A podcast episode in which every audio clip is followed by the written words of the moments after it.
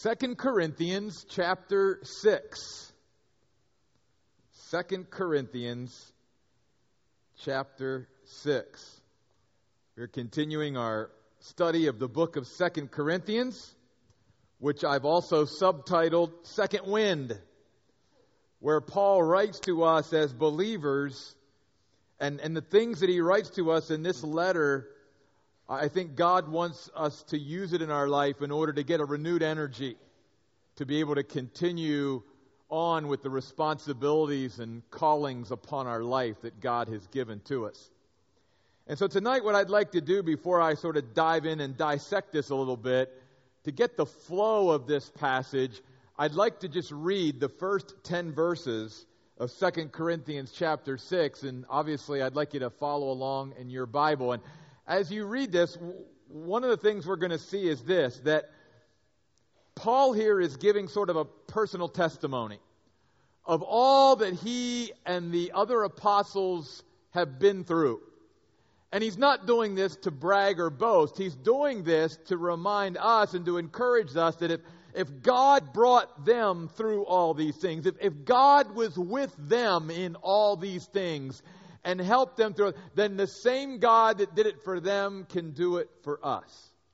And so remember that as you go through this passage. And obviously, one of the things you're going to see is there's going to be a section where Paul says, God was with us in all these things.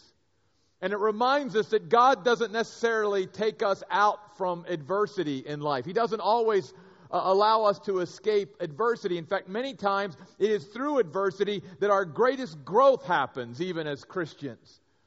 But in all of that, Paul says, God was more than enough for me, and, and I was able to, to deal with all the stuff that, that I had to deal with. Then there's a section where he tells us nine things, nine what I call sort of resources or, or nine uh, spiritual rumble strips, if you will, to keep us on track, to keep us from swerving from our purpose. And he tells us, here's how we do that. And then he ends this section by telling us all the things that God has brought him through. Because again, many times God doesn't take us around something, God takes us through something. It is the way of, of, of, discovering more about God and more about ourselves. And, and what God wants to do in all of our lives sometimes is get us to that point where we realize that the place we are in in life is more than us. It's more than we can deal with, but it's not more than God can deal with. It's not above God. And so hopefully tonight we will all be encouraged. So Paul says to the Corinthians in 2 Corinthians chapter 6, Now because we are fellow workers, we also urge you not to receive the grace of God in vain. For he, God says, I heard you at the acceptable time, and in the day of salvation I helped you. Look, now is the acceptable time. Now is the day of salvation. We do not give anyone an occasion for taking an offense in anything, so that no fault may be found with our ministry. But as God's servants, we have commended ourselves in every way with great endurance.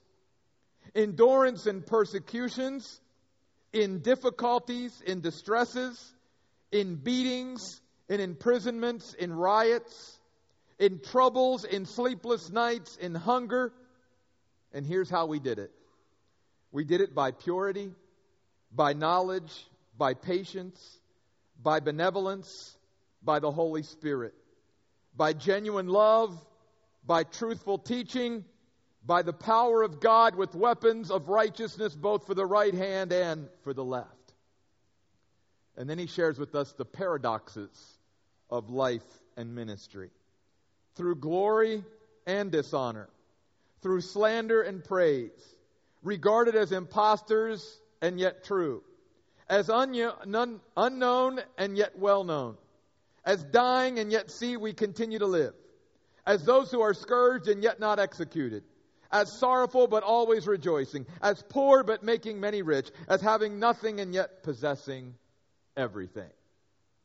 Here's the testimony of the Apostle Paul to the Corinthians and to us tonight. And tonight, I think this is just a great passage that reminds us of all the resources, all the helps, all the things that God gives us in order to not swerve from the purpose that God has called us to. Because in the midst of all of this, the key about all of this is when Paul says in verse 4, great endurance.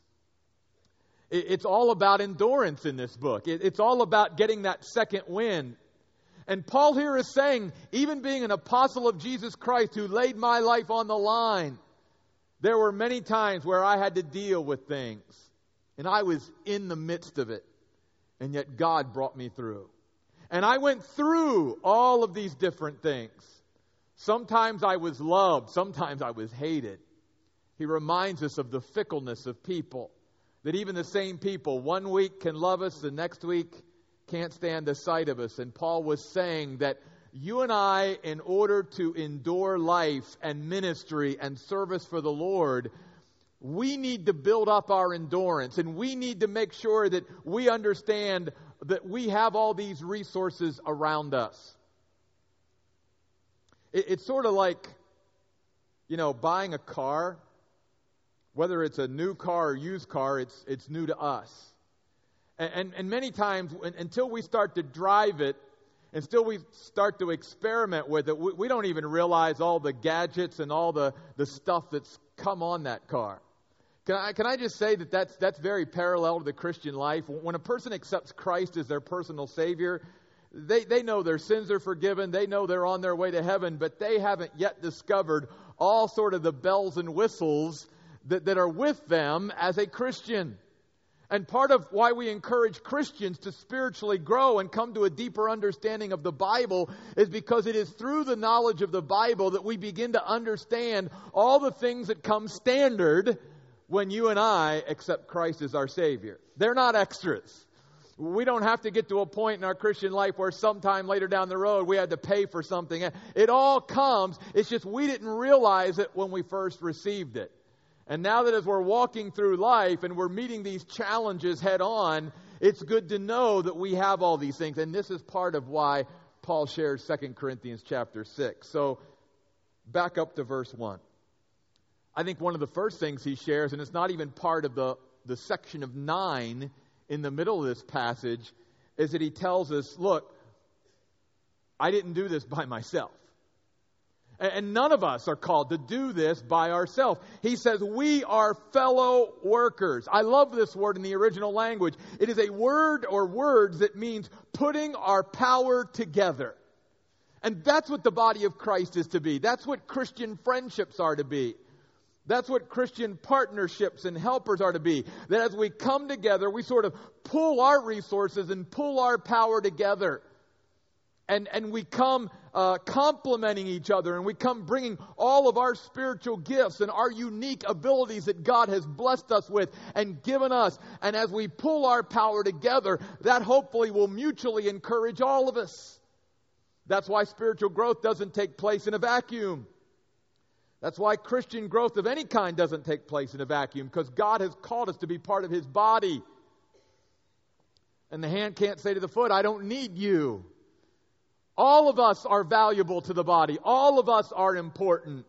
All of us have a role to play, and we are called to be God's fellow workers. Hopefully, at this place in your life right now, you're not trying to do this all alone. Because if you are, you're probably going to be very discouraged very quickly, or you already are discouraged. But if you've got a group of people around you if you're doing this with others and you're getting together consistently, then you're putting yourself in a great place. Because this is what Paul says. He starts out by talking about fellow workers.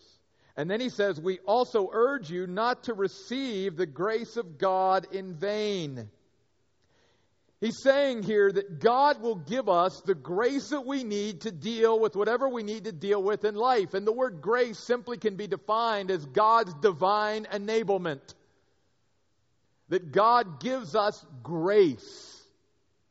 That is why we, Paul said, by the grace of God I am what I am. That's why we sing here at Cornerstone every once in a while the, the song, Your Grace is Enough. Because it is truly the divine enablement that doesn't come from inside us, but in a sense comes from Almighty God that can again help us to keep on going and facing the challenges of life and continuing to endure. The Bible tells us in the book of Hebrews and other places that we can reject the grace of God. We can push it away. And when we do that, we can become bitter. But if we receive the grace of God, God's grace, the Bible says, is sufficient. In fact, later on in this very book, in 2 Corinthians chapter 12, Paul says that about his own personal experience again. He said, I had a thorn in the flesh. I asked God three times to take this thorn in the flesh away, and God said, No, my strength is made perfect in your weakness, Paul. It is spiritually beneficial for you to keep that thorn, but I will give you my grace. And in my grace, you will have everything you need to, in a sense, carry this thorn in your flesh for the rest of your life. Because my grace is greater than that thorn. You and I have to remind ourselves of that. We are to have God's fellow workers around us, and we are to be receiving the grace of God. And this ties in then to the next part. Because I think in verse 2, the end of verse 1 and verse 2 obviously flow together in the context, and they are together, because I think verse 2 is talking to us about the power of prayer. He's quoting here from the Old Testament. It was a passage in the Old Testament where the Jewish people were in exile and they were crying out to God to, for God to intervene and to, to, to, to release them and, and send them back to their home. And that's when God said, I heard you and I helped you. And obviously, the implication is that they were crying out to God in prayer. The Bible also links grace with prayer. In fact, in Hebrews 4:16, the writer of Hebrews says, let's approach the throne of grace. That's how God's throne is characterized to the Christian. It's not a throne of judgment. It's not a, to be a throne that we fear. It's not to be a throne that we stay away from. It's to be a place where we find help and grace when we need it. Hebrews 4:16. And the Bible also says in 1 Peter I believe it's chapter 5 that God resists the proud but gives grace to the humble. And there's nothing more humbling than when we pray. Because prayer is an example that I need you, God. It, it's a total opposite of self sufficiency. When, when we are prayerless, when we are not praying, we are basically saying to God, God, I don't need you. I can handle life and I can handle these things on my own. But when we are driven to prayer, we are telling God and we are reminding ourselves and we are telling everybody, I can't do this on my own. I need you, God. And it is in those times that God pours out His grace because we are willing not to go through life trying to deal with things on our own, in our own power and strength, but we finally have learned the secret to depend upon God and to be able to gain all the strength and grace that we need to meet every challenge that we have. So be encouraged tonight as you go home tonight. Remember these couple of words out of 2 Corinthians 6 2 that are quoted also from the Old Testament. God says, I heard you and I helped you. And the same God that said that to the Jewish people thousands of years ago is saying that to us tonight. Humble yourselves and ask me for help. I will hear you and I will help you. So even before Paul gets to these nine resources later on, he's already shared three of them with us. That, that we should not be going through life on our own, that we should be part of a team, a group of partners who are Christians pulling our power together and doing this together rather than out there by ourselves that we remind ourselves that God's grace is sufficient and His grace is being dispensed to us every day in the measure that we need, and that we always have the privilege of prayer. And let's not remember, or forget, excuse me, that that is a blood bought privilege. The reason you and I can pray is because Jesus Christ shed his blood. And Paul says in the book of Romans, that's why we have access to God. Because of the shed blood of Jesus Christ. It is a blood bought privilege. So we ought to take advantage of that privilege, if you will, in the right way and pray. And I just want to encourage you folks to, to make that something that your fellow workers do with you. That when you get together as believers who are trying to mutually encourage one another, one of the best things we can do as Christians for one another is to pray for one another and to pray with one another. Some of the most powerful moments in my life with God have been moments where I've been in a room, even whether it's a living room or somewhere, where there's just a small group of believers and we are praying together for one another and with one another. This is what Paul says. Because notice Paul begins in verse 3 and 4 to say, look, we've got to do this right. We, as servants of the Lord who are called by God to make God known to others, we need to make sure that we are doing it right. But he says one thing that's going to set us apart at the end of verse 4 is our great endurance. And the reason why is because as other people watch us navigate life, if this isn't real, if this, if, if this Jesus is just a fad, if he's just something we've added to all of our other gods, if, if, if, if our Christian commitment isn't strong, then when times get tough, we give up. And we back off. And we don't keep going.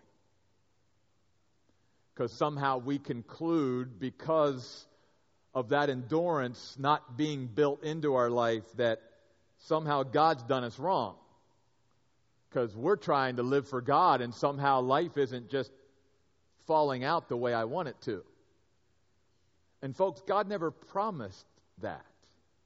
He, he wants to build in our life such a strong faith that whether things are going well or they're not going well, we continue to rise to the occasion and live for God regardless of the circumstances. Because a faith that is only strong when things are going well is a weak faith. And God wants to build into our life such a strong faith that we can endure no matter what life brings.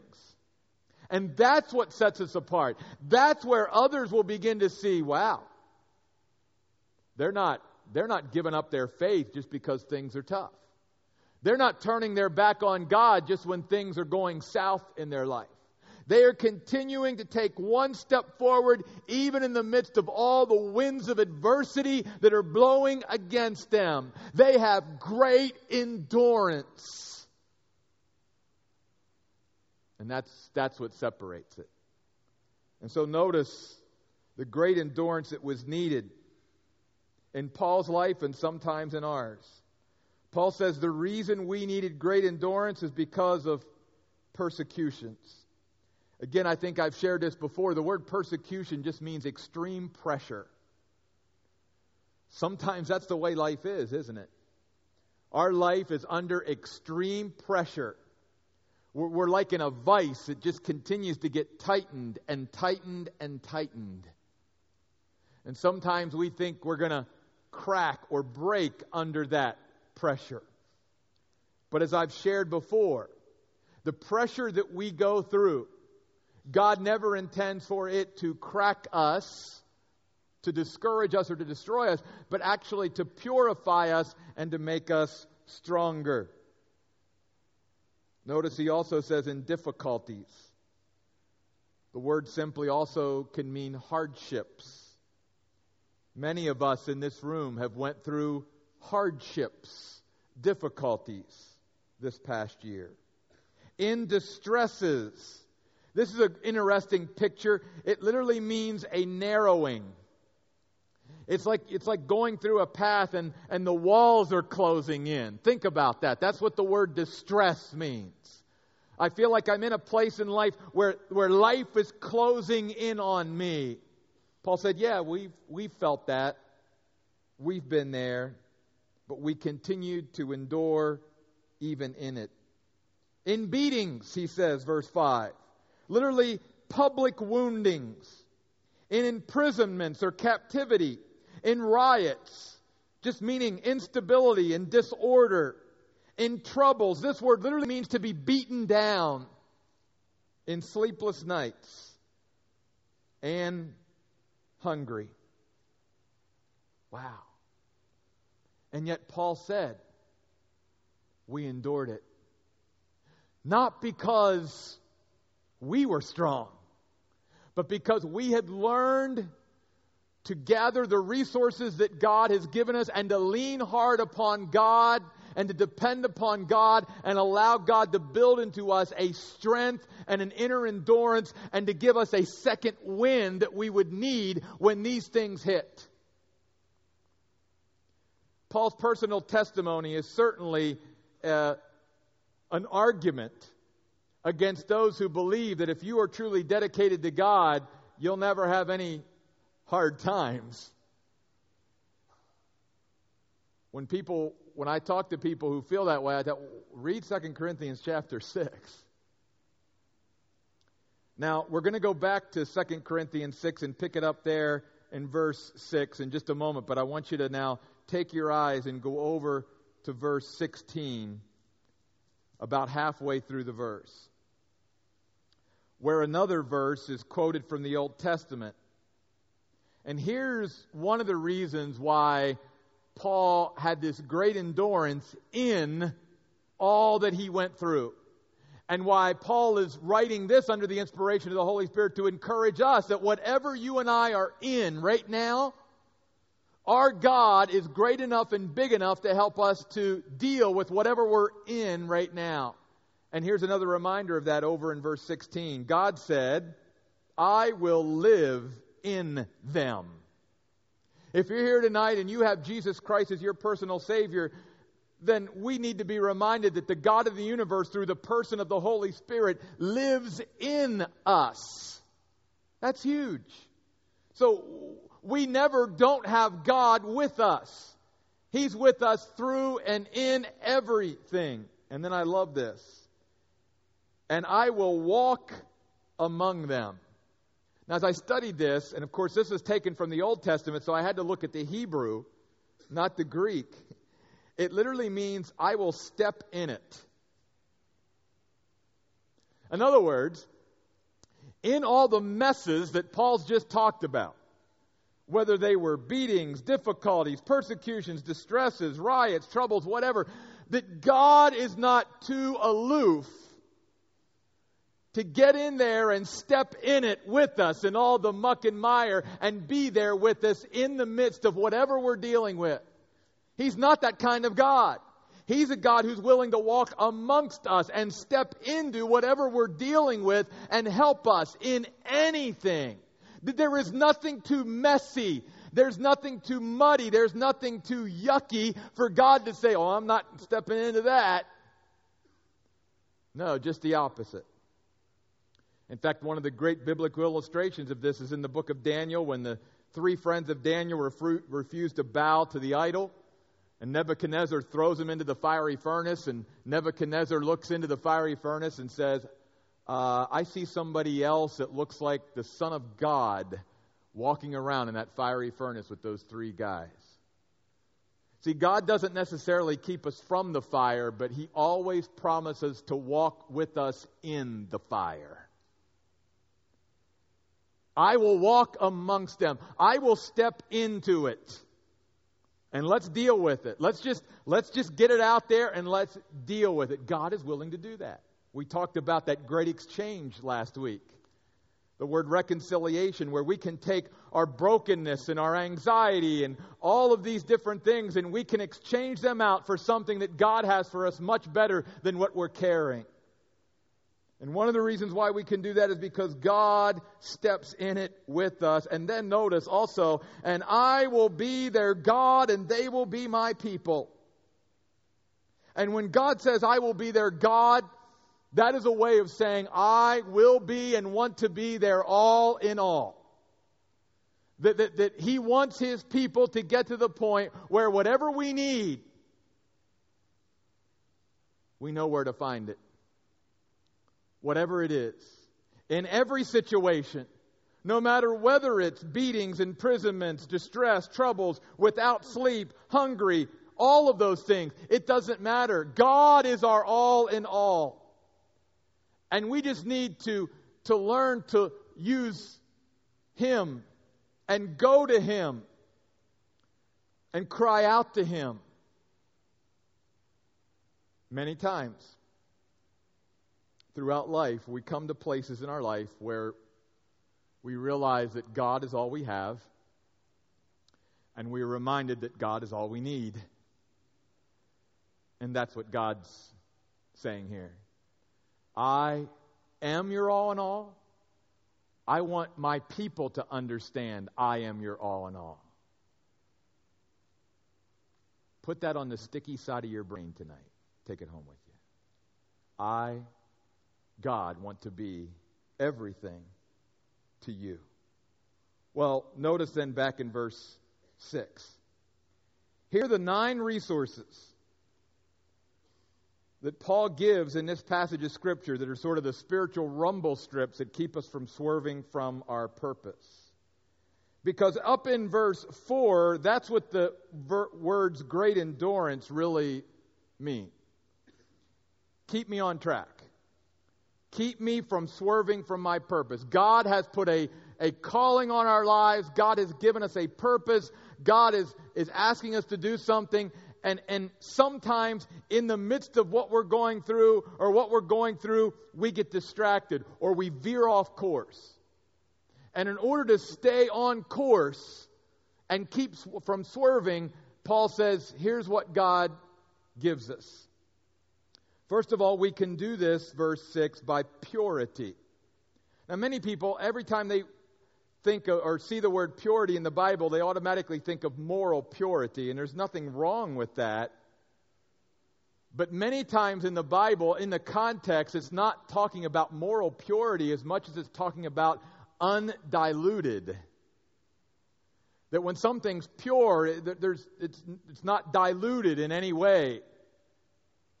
And that's more the angle that Paul is saying here. The, how you and I can stay on track is when we don't have one foot in the world where we're trying to navigate being like the world and one foot with God. Where, where we're trying to sit the fence. Where we're, you know, 50% committed. No, Paul says one of the resources that God wants to build into our life and give us is that, that concept of purity, that concept of undiluted commitment and dedication to God. Seeking first the kingdom of God and His righteousness. Putting God above everyone and everything else in my life. And when you and I have that kind of, that singleness of mind, that purity of mind, like Paul said to the Philippians, Forgetting those things that are behind, Philippians 3 14 and 15. This one thing I do, Paul says, I press towards the mark for the prize of the high calling of God in Christ Jesus.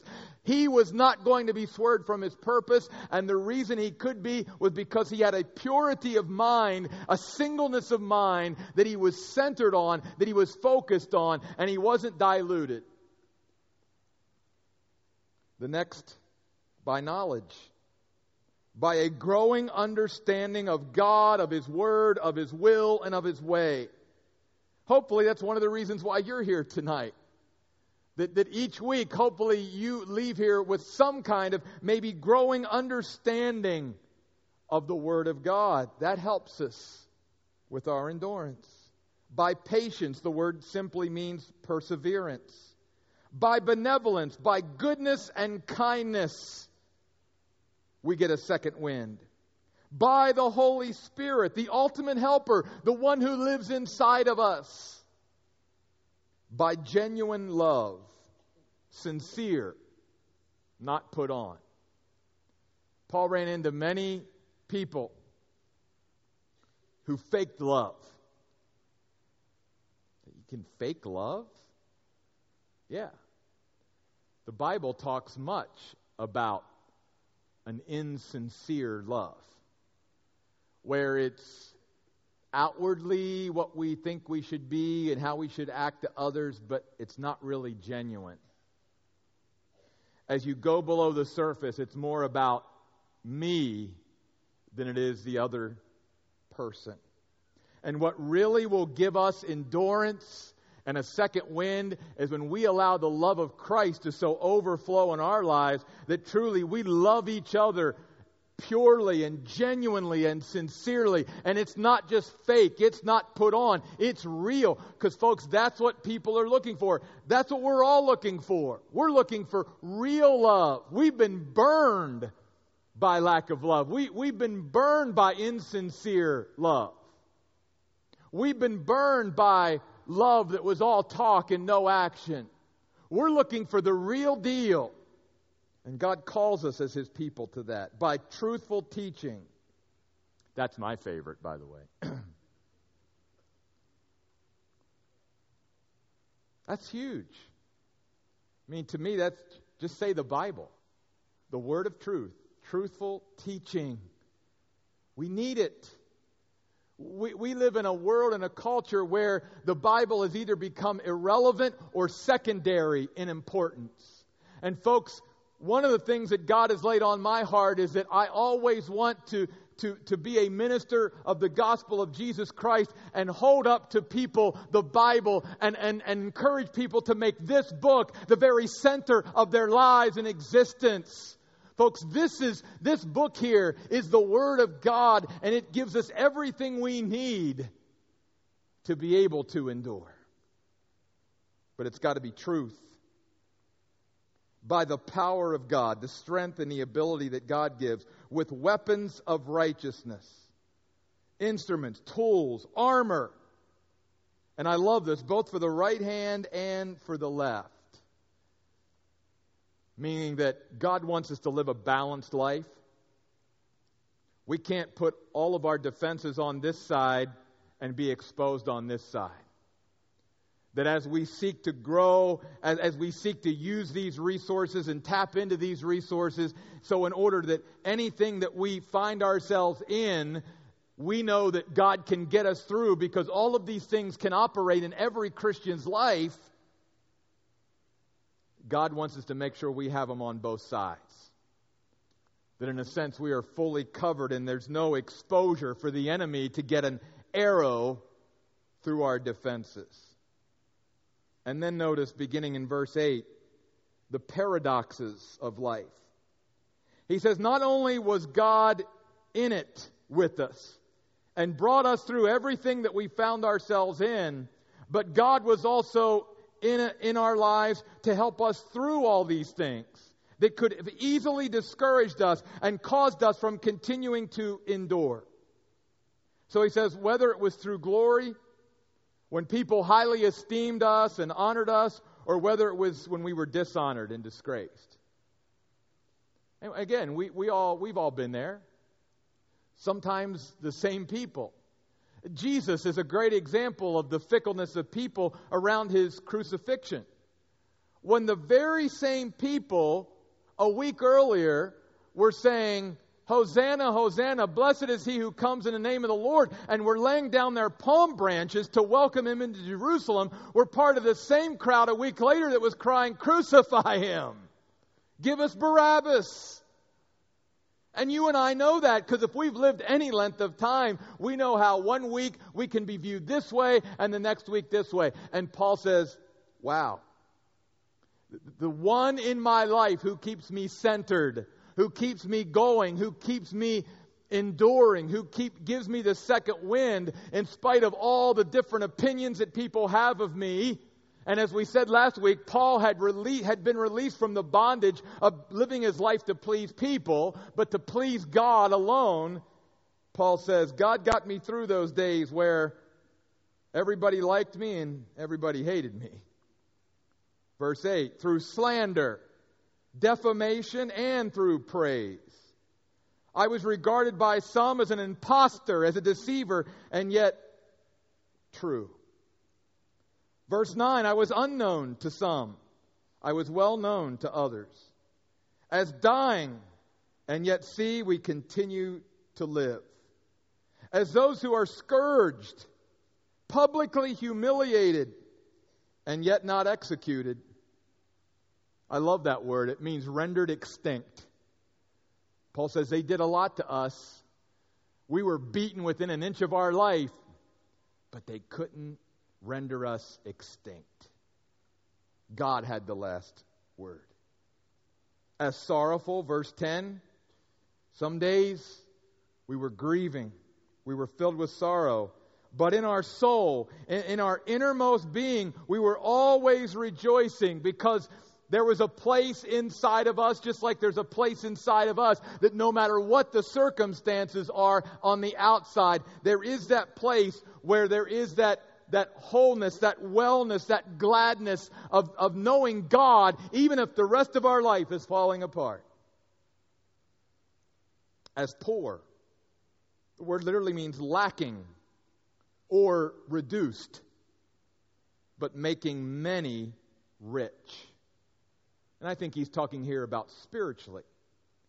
The apostles didn't have a lot as far as material things goes. Jesus Christ didn't have a lot as far as material things goes. He said, I, I, don't even have a place most days to lay my head at night to go to sleep. But it wasn't about the material things. They were able to make many rich because they focused on what really mattered. As having nothing, this could also mean nobody or without, and yet possessing everything. In other words, Paul is saying that I am absolutely secure, even though I, the world may say I have nothing, for in my hands I have everything that I need. I have God. He's my all in all. They can take everything else from me. They can strip me. I don't have to have any clothes. I don't have to have a home. I don't have to have anything. But if I have God, I have everything, Paul says. The great paradox of the Christian life. That's why then in verse 11, 12, and 13, Paul goes on to say, now circling back around to the very first point he made at the beginning of the chapter about being a partner, being a fellow worker, pulling our power together. He's asking the Corinthians to open up their heart and make room for him once again. Because another thing in our lives, as he's already said, that's going to give us that endurance and that encouragement is having the right kind of people in our lives. So he says, verse 11, We have spoken freely to you, Corinthians. Our heart has been opened wide to you. Wow, what a picture. He says, Corinthians, we made room in our heart, in the very center of our life for you. But notice what he says in verse 12. Our affection for you is not restricted. It is not narrowing, but you are restricted. You are pulling back in your affections for us. Now, as a fair exchange, I speak as to my children open wide your hearts to us also. Make room. It'll be the best thing. Make room for us. We're the kind of people, Paul said, you, you want and you need in your life. We will encourage you. We will always seek your best interest. We will, we will have your back. Don't, don't run to these false teachers who promise you a lot and deliver you nothing. He said, Open your hearts to us. You see, what was happening in Corinth was that these false teachers were coming in to cities like Corinth and in order to draw people to follow them, they were turning the people against those that they really were looking out for them, like Paul and the other apostles. And they were beginning to get to them. And that's why the Corinthians were pulling back. You know, you and I know when people are pulling back from us. We know when we're pulling back from others. We know it. And Paul could sense it. And Paul said, Don't do it you're going to turn your back on one of the greatest resources God wants to give you, which is the relationship that you and I have together. Folks, that's, that's what God wants to do in our lives. He wants to bring people into our lives that, that truly love us and care about us, and that we love them and we care about them, and where we walk through life together, that, that band of few. And it's not going to be a great big throng. None of us are going to walk through life with hundreds of people like that in our life. But if we just have a faithful few, a few people in our lives like that, and we have God, that's all we need. And so Paul says, open up your hearts to us. Because notice beginning in verse 14, in the context, why Paul says, look, I know you want to belong. I know you want to be accepted. But the people that you are running after, and the people that you are partnering with, and the people that you are now sharing life with, they're not going to encourage you in any way spiritually because they don't even have a relationship with God. And so, how can those who don't have a relationship with God, how can they in any way encourage you to the great endurance you're going to need as a Christian to be able to get through life's difficulties? In fact, isn't it going to be that when life gets tough for them, they're going to come running to you? So, why are you leaning upon them? Now, before I read this passage, and it's very familiar to many people, the Bible here is not teaching us that we can't have friends that aren't Christians and that we can't have acquaintances that aren't Christians, but the Bible says it goes to a whole other level whenever we are allowing people who are not Christians, followers of Christ, to somehow have a great influence and impact in our lives. Because instead of giving us strength that we need to endure, they're only going to sap us of that strength because the direction of their life is going to be different than the direction of our life. We're responsible to our God. They're responsible to no God, at least yet. So that's why Paul says in verse 14 do not become partners with those who do not believe, who are faithless toward God, who do not trust God. For what partnership, what sharing, what do we have in common between righteousness and lawlessness? It simply means the, law, the word lawless means those who have a contempt for or are living without God's principles to guide them. Or what fellowship does light have with darkness? And what agreement, I love this word, it's the Greek word symphony, where we get the word symphony or harmony from. What symphony or harmony does Christ have with Beliar? It, it's just a name for Satan, and it means the unprofitable one. Or what does a believer, one who is trusting in God, share in common with one who's not trusting in God? And what mutual agreement does the temple of God have with idols? What does the true God have in common with false gods? Because notice what Paul goes on to say, verse 16. For we are the temple of the living God literally the dwelling place of God. That's why we teach people from the Bible that the buildings are not the church. I mean, we say that for years. I'm going to church. And, and when we say that, we all get it. We all know what we mean. There's a location where we're all meeting. But let's remember that the Bible teaches that the church is not brick and mortar, concrete. The church is you and I. And wherever we go, that's where the church goes. And wherever we go, that's where God goes because God now has made his dwelling place in us. Unlike the Old Testament where God did dwell in temples and buildings, God now in the New Testament, through the blood of Christ, through the resurrection of Christ, through the giving of the Holy Spirit, now lives in you and I.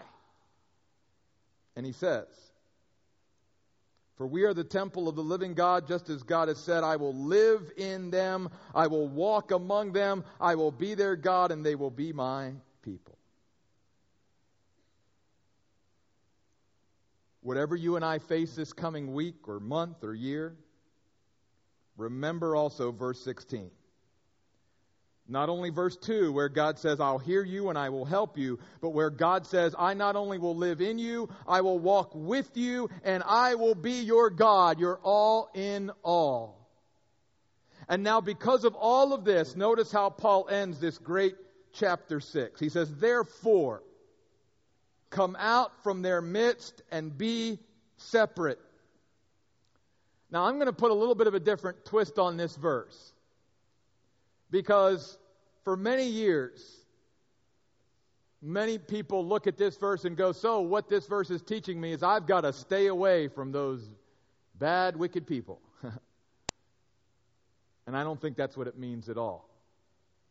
Again, the Bible clearly teaches in other places that God wants us to build bridges and have relationships to a level with people that don't know God? How are they ever going to know God unless you and I take the light of Jesus Christ to them? And the whole book of Second Corinthians is about the calling that God has placed on our life to make God known to others. So how can we do that if we stay separated from them? And Jesus in John 17 says, I didn't call them to come out of the world. I call them to be separate from the world, meaning they are not to be of the world, but they are to be in the world. So God doesn't want us to physically separate ourselves from people that need Him. The only way they're going to see Him is for us to be up with them. But here, I think, is what this means. And this is just as important. He says, Come out. The word literally means arise. Rise up, arise. Come out from their midst. I want you to look at it this way being lost in the crowd. See, here's what I think God is saying He's given us all these resources already.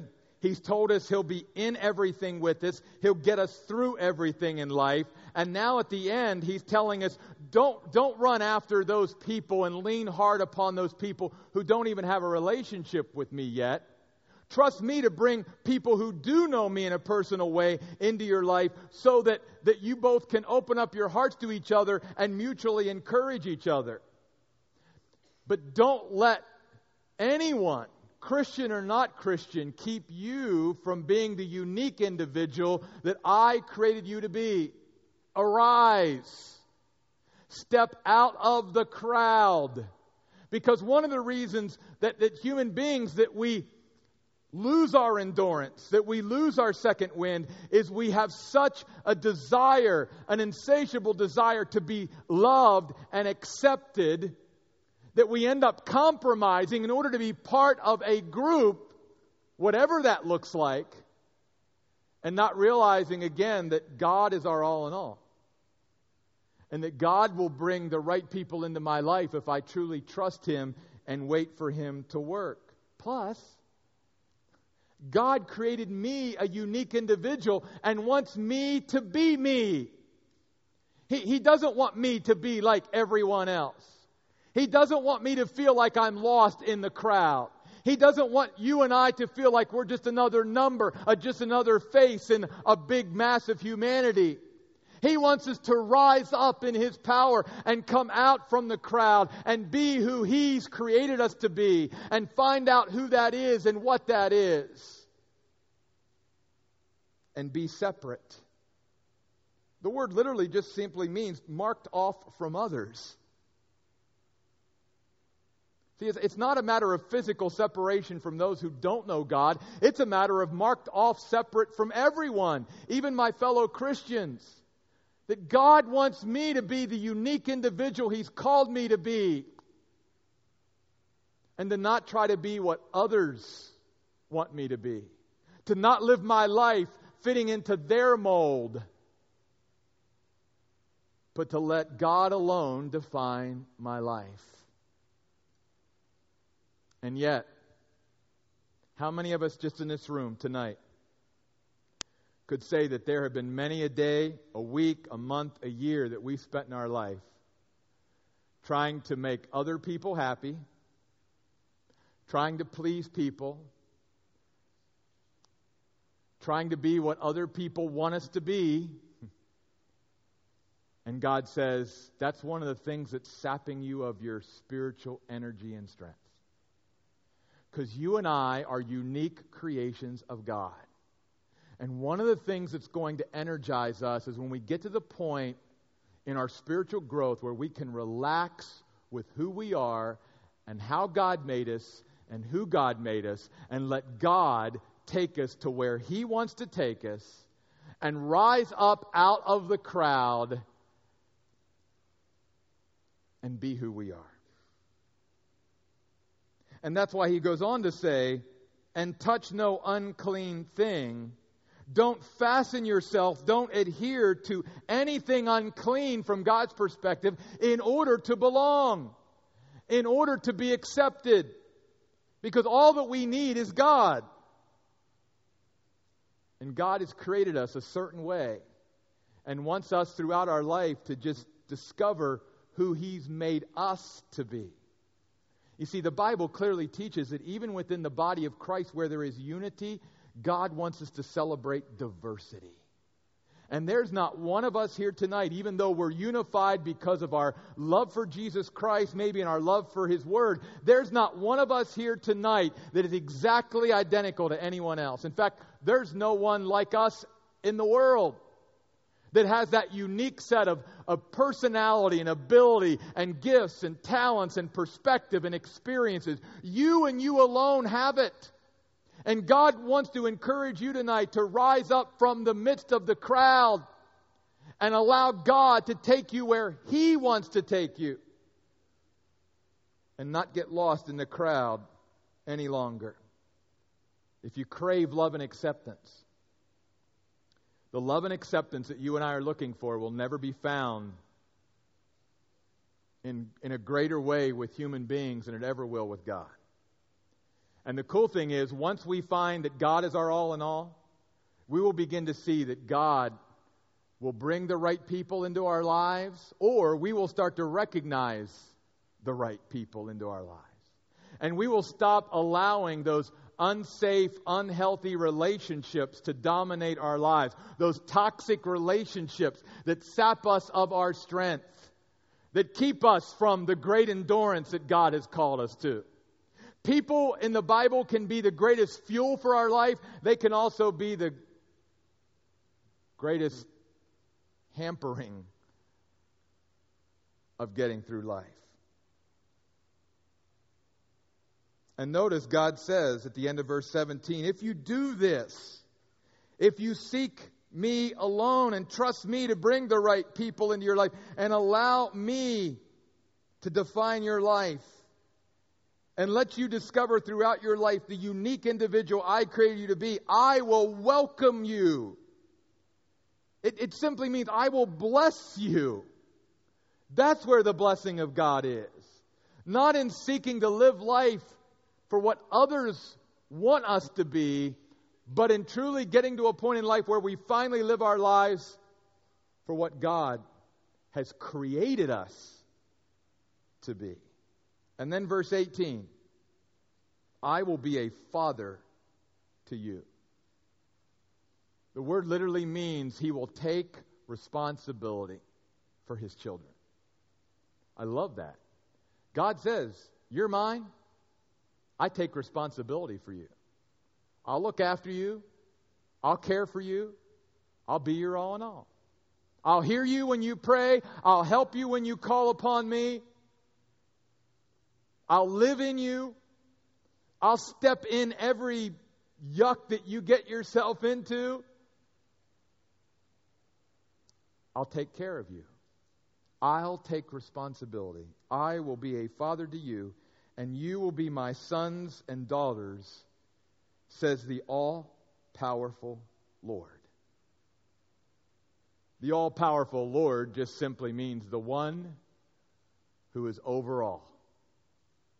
No one higher than God, no one greater than God. And God says, This is what the one who is over all, this is what I will do for you. I mean, I think we need to let that settle a little bit to really get the impact of it. I mean, as a human being, sometimes we feel really good when we know another human being's looking out for us or watching out for us or caring for us or whatever, but this raises it to a whole other level.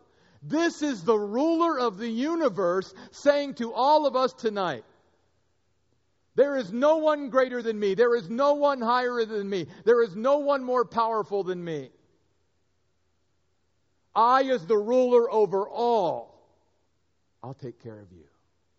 And I think he means that personally to each one of us.